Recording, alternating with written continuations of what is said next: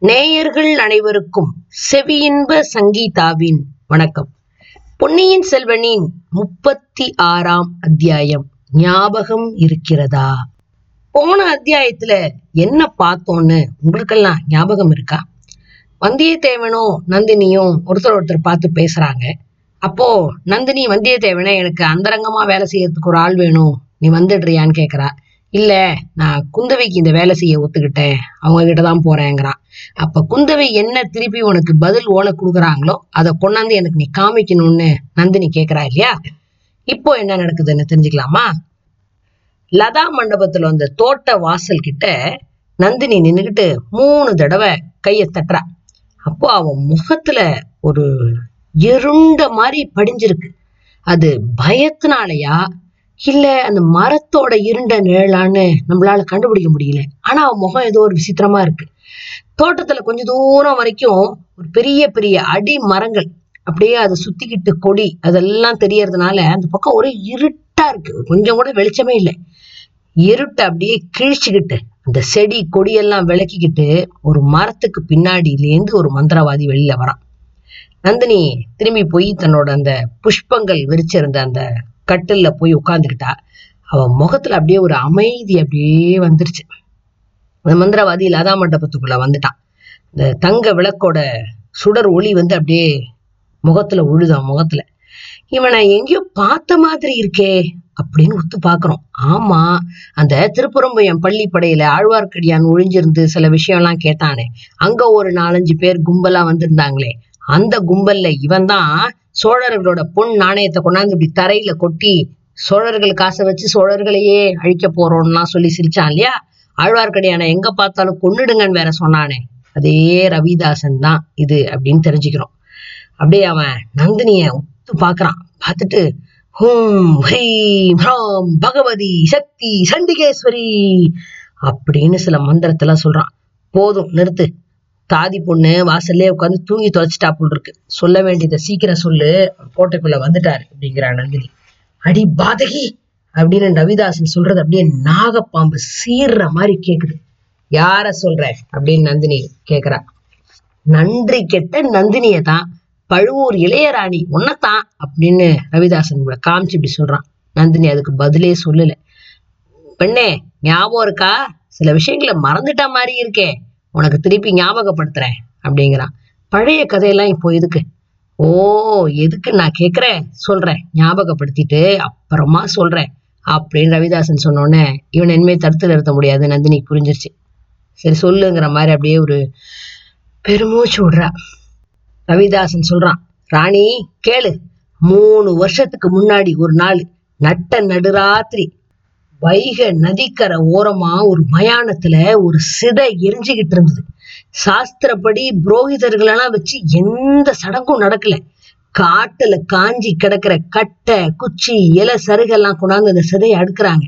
மரத்துக்கு பின்னாடி ஒளிச்சு வச்சிருந்த ஒரு உடலை ஒரு பிணத்தை கொண்டு வந்து அந்த சிதையில வைக்கிறாங்க. தீ மூட்டுறாங்க. காட்டு கட்டையில தீ நல்லா பிடிச்சுக்கிட்டு கொழுந்து விட்டு எரியுது.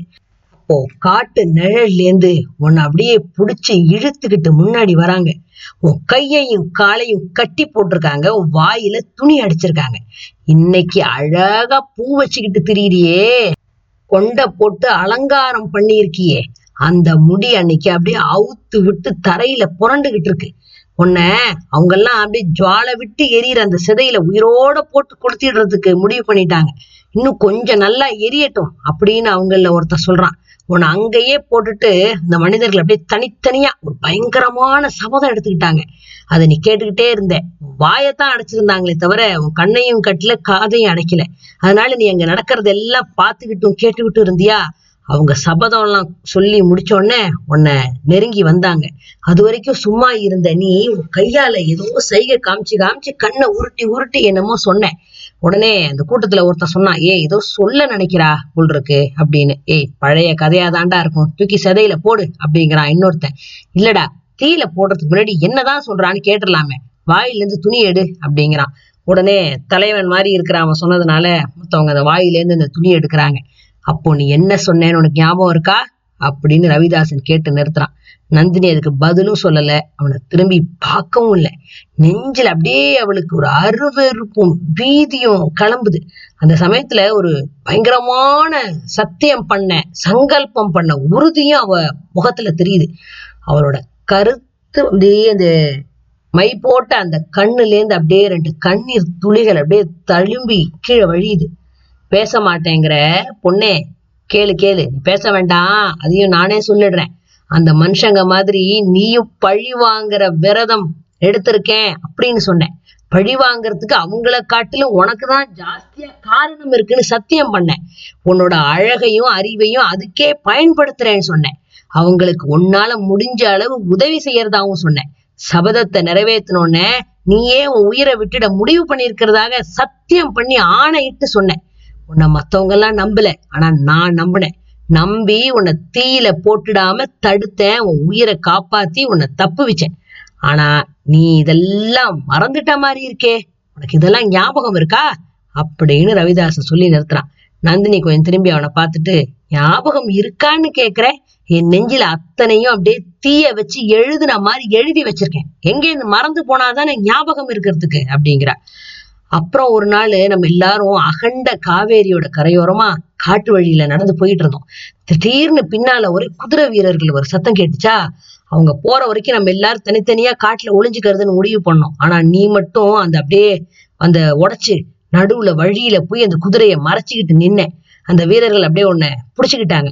அவங்களோட தலைவன் மாதிரி இருந்தான அந்த பழுவேட்டரையன் அப்படியே உன்னை பார்த்து மயங்கி மோக வலையில விழுந்துட்டான் அவனை நீ கல்யாணம் பண்ணிக்கிட்ட. அப்போ என்ன சேர்ந்தவங்க எல்லாம் என்ன சொன்னாங்க? ஆஹா நந்தினி நம்மளை ஏமாத்திட்டா. நம்ம நினைச்ச மாதிரி இல்லைன்னு சொன்னாங்க. எனக்கு அப்படியே ஒரு மாதிரி மனசு ஒரு மாதிரி கஷ்டமா இருந்துச்சு. நானா உன்னை விடவே இல்லை. உன்னை பின்தொடர்ந்து உன்னை தனியா ஒரு நாள் பிடிச்சிக்கிட்டேன். துரோகி ஆகிய உன்னை அப்படியே கத்தியால குத்தி கொன்னுடணும்னு நினைச்சேன். ஆனா நீ மறுபடியும் உயிர் பிச்சை கேட்டேன் சபதத்தை நிறைவேற்றுறதுக்காகத்தான் இந்த கிழவனை கல்யாணம் பண்ணிக்கிட்டு வந்திருக்கேன்னு சொன்னேன். அரண்மனையில இருந்துகிட்டே எங்களுக்கு வேணுங்கிற உதவியெல்லாம் செய்யறேன்னு சொன்னேன். அதாவது ஞாபகம் இருக்கா?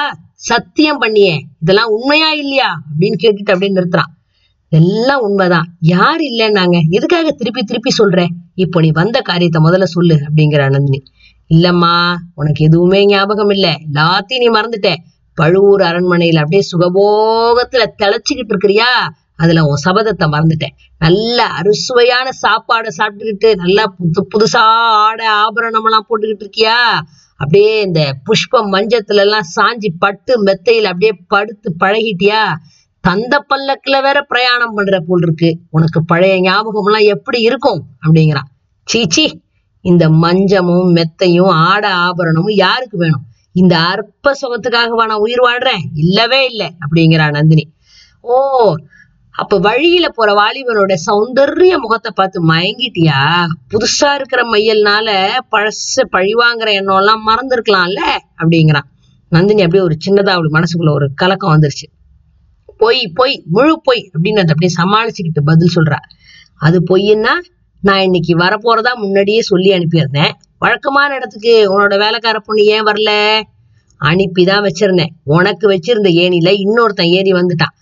அந்த முட்டாள் பொண்ணு அவனை நீதான்னு நினைச்சு என்கிட்ட அழைச்சிட்டு வந்துட்டா. இதுல என்னோட தப்பு என்ன? அப்படின்னு நந்தினி கேக்குறா. தப்பு உன்னோடது இல்ல யாரோடதா இருந்தாதான் என்ன? இன்னும் ஒரு நிமிஷத்துல எனக்கு உயிருக்கே ஆபத்து வர்றதா இருந்துச்சு தெரியுமா?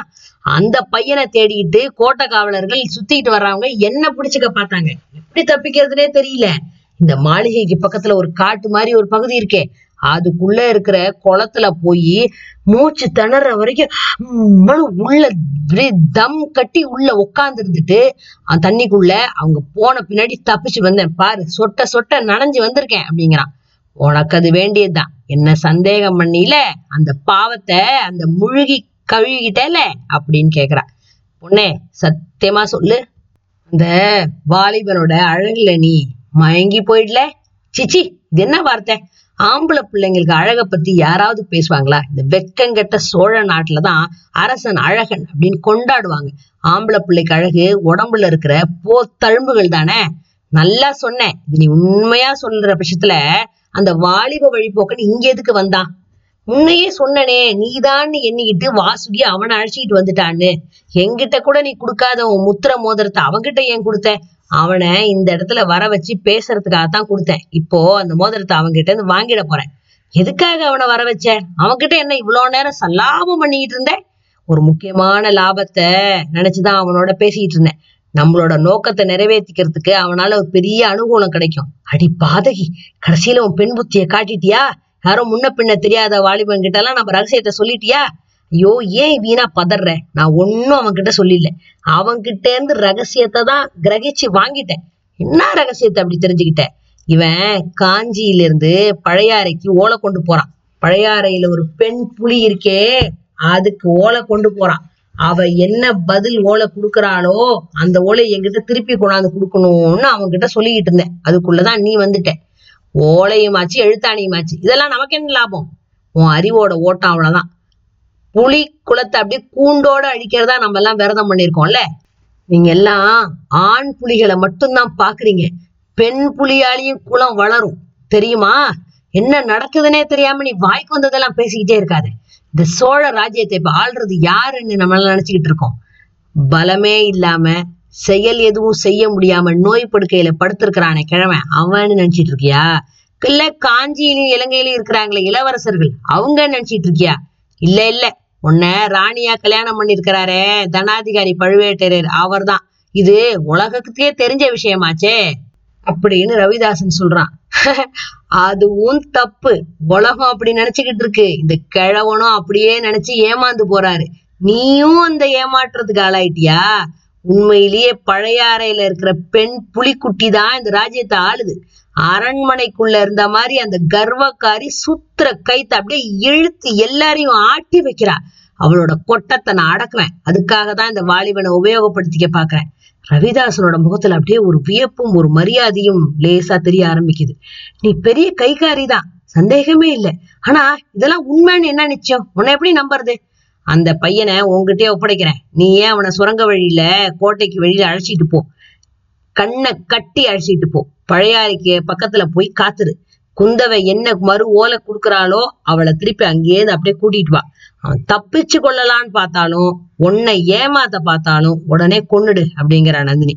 வேண்டாம் வேண்டாம் வேண்டாம் நீ அவனும் எப்படியாவது போங்க. அடேயப்பா அவனை சின்ன பழுவேட்டையரோட ஆளுங்க எல்லாம் சுத்தி சுத்தி தேடிட்டு வராங்க. இப்போ கோட்டைக்குள்ளதான் தேடிட்டு இருக்காங்க. வெளியிலயும் சீக்கிரமா தேட ஆரம்பிப்பாங்க. அவனோட சேர்ந்து போனேன் எனக்கும் ஆபத்து தான் வரும். நான் வந்த காரியத்தை பத்தி மட்டும் நீ சொல்லு. நீ வந்த காரியம் என்னன்னு நீ இன்னும் சொல்லவே இல்லையே. காஞ்சிக்கும் இலங்கைக்கும் ஆளுங்க போறதுக்கு ஏற்பாடாயிருச்சு. இலங்கைக்கு போறவங்க பாடு ரொம்ப கஷ்டம். அங்க ரொம்ப சாமர்த்தியமா நடந்துக்கணும். சரி அதுக்கு நான் என்ன பண்ணும் இன்னும் உனக்கு பொற்காசு வேணுமா? உங்களோட பொண்ணாசைக்கு எல்லையே இல்லையா? பொண்ணு ஒண்ணு எங்க சொந்த உபயோகத்துக்கு இல்லம்மா. எடுத்த காரியத்தை முடிக்கிறதுக்கு தான் இப்ப எதுக்காக உன்னை இங்க விட்டு வச்சிருக்கோம்? இலங்கைக்கு போறவங்களுக்கு சோழ நாட்டு பொண்ணு நாணயத்தினால ஒரு பயனும் இல்லை. இலங்கை பொண்ணு இருந்தா நல்லது. இத சொல்றதுக்கு ஏன் இத்தனை நேரம்? நீ கேட்கறதுக்கு முன்னாடியே எடுத்து வச்சிருக்கேன். அப்படின்னு நந்தினி சொல்லிட்டு தன்னோட கட்டிலுக்கு பக்கத்துல இருக்கிற ஒரு பைய எடுத்து கொடுக்குறா. அப்படியே அந்த பையில நிறைய இலங்கை பொற்காசு இருக்கு. இது நிறைய இலங்கை பொற்காசு இருக்கு. எடுத்துக்கிட்டு போ. அவர் வர நேரம் ஆயிடுச்சு கிளம்பு அப்படிங்கிறா. ரவிதாசன் பைய வாங்கிட்டு புறப்படும் போது கொஞ்சம் பொறு அந்த பையனை கோட்டைக்கு வெளியிலயாவது கொண்டு போய் விட்டுரு. அப்போ அவன் வேறு பாதையில எங்கேயாவது போட்டோம் சுரங்க வழி அவனுக்கு காட்டி கொடுக்கறதுக்கு எனக்கு விருப்பம் இல்லை அப்படின்னு சொல்றா நந்தினி. சொல்லிட்டு எழுந்திருச்சு நின்று அந்த இருண்டு போன அந்த மாளிகைக்கு பக்கம் போய் பாக்குறா. அங்க ஒண்ணுமே இவ கண்ணுக்கு தெரியல. விரலால் ஏதோ அப்படி சைகை பண்ணி பாக்குறா. ஒன்றும் தெரியல. லேசா கைய தட்டி பாக்குறா. ஒன்னும் பலன் இல்லை. ரவிதாசனும் லதா மண்டபத்து வழியா போய் அப்படியே ரெண்டு பேருமா சேர்ந்து தேடுறாங்க. இந்த பிரம்மாண்டமான அந்த இருட்டு மாளிகைக்குள்ள அப்படியே அவன் எங்க இருக்கான்னே கண்டுபிடிக்க முடியல. வாசல் கிட்ட வரைக்கும் போயிட்டாங்க. ஆனா வந்தியத்தேவனை காணும். சுத்தியும் முத்தியும் பார்த்தாச்சு. அவன் எங்க போனான்னே தெரியல. இப்போ என்ன நடக்கும்? ரவிதாசன் இவ்வளோ ஒரு பழைய கதையெல்லாம் சொல்றானே இதெல்லாம் என்ன கொடுமை? இப்போ இவங்கெல்லாம் சேர்ந்து சோழ குலத்தை அடியோட நாசம் பண்ணிடுவாங்களா? என்ன பயங்கரமான திட்டம் எல்லாம் போட்டு வச்சிருக்காங்கன்னு தெரியலையே. ஆமா இந்த வந்தியத்தேவன் எங்க போனா? இந்த இருட்டு நேரத்துல அவனை வேற யாராவது புடிச்சிட்டு போயிருப்பாங்களோ? பெரிய பழுவேட்டரையர் இவன் இங்க இருக்கிறது தெரிஞ்ச ஏதாவது ஆள் அனுப்பி இவனை தூக்கியிருப்பாரோ? என்ன நடந்ததுன்னு தெரியலையே. இதெல்லாம் தெரிஞ்சுக்கணும்னா அடுத்த அத்தியாயம் வரைக்கும் கொஞ்சம் காத்திருக்கணும். நன்றி.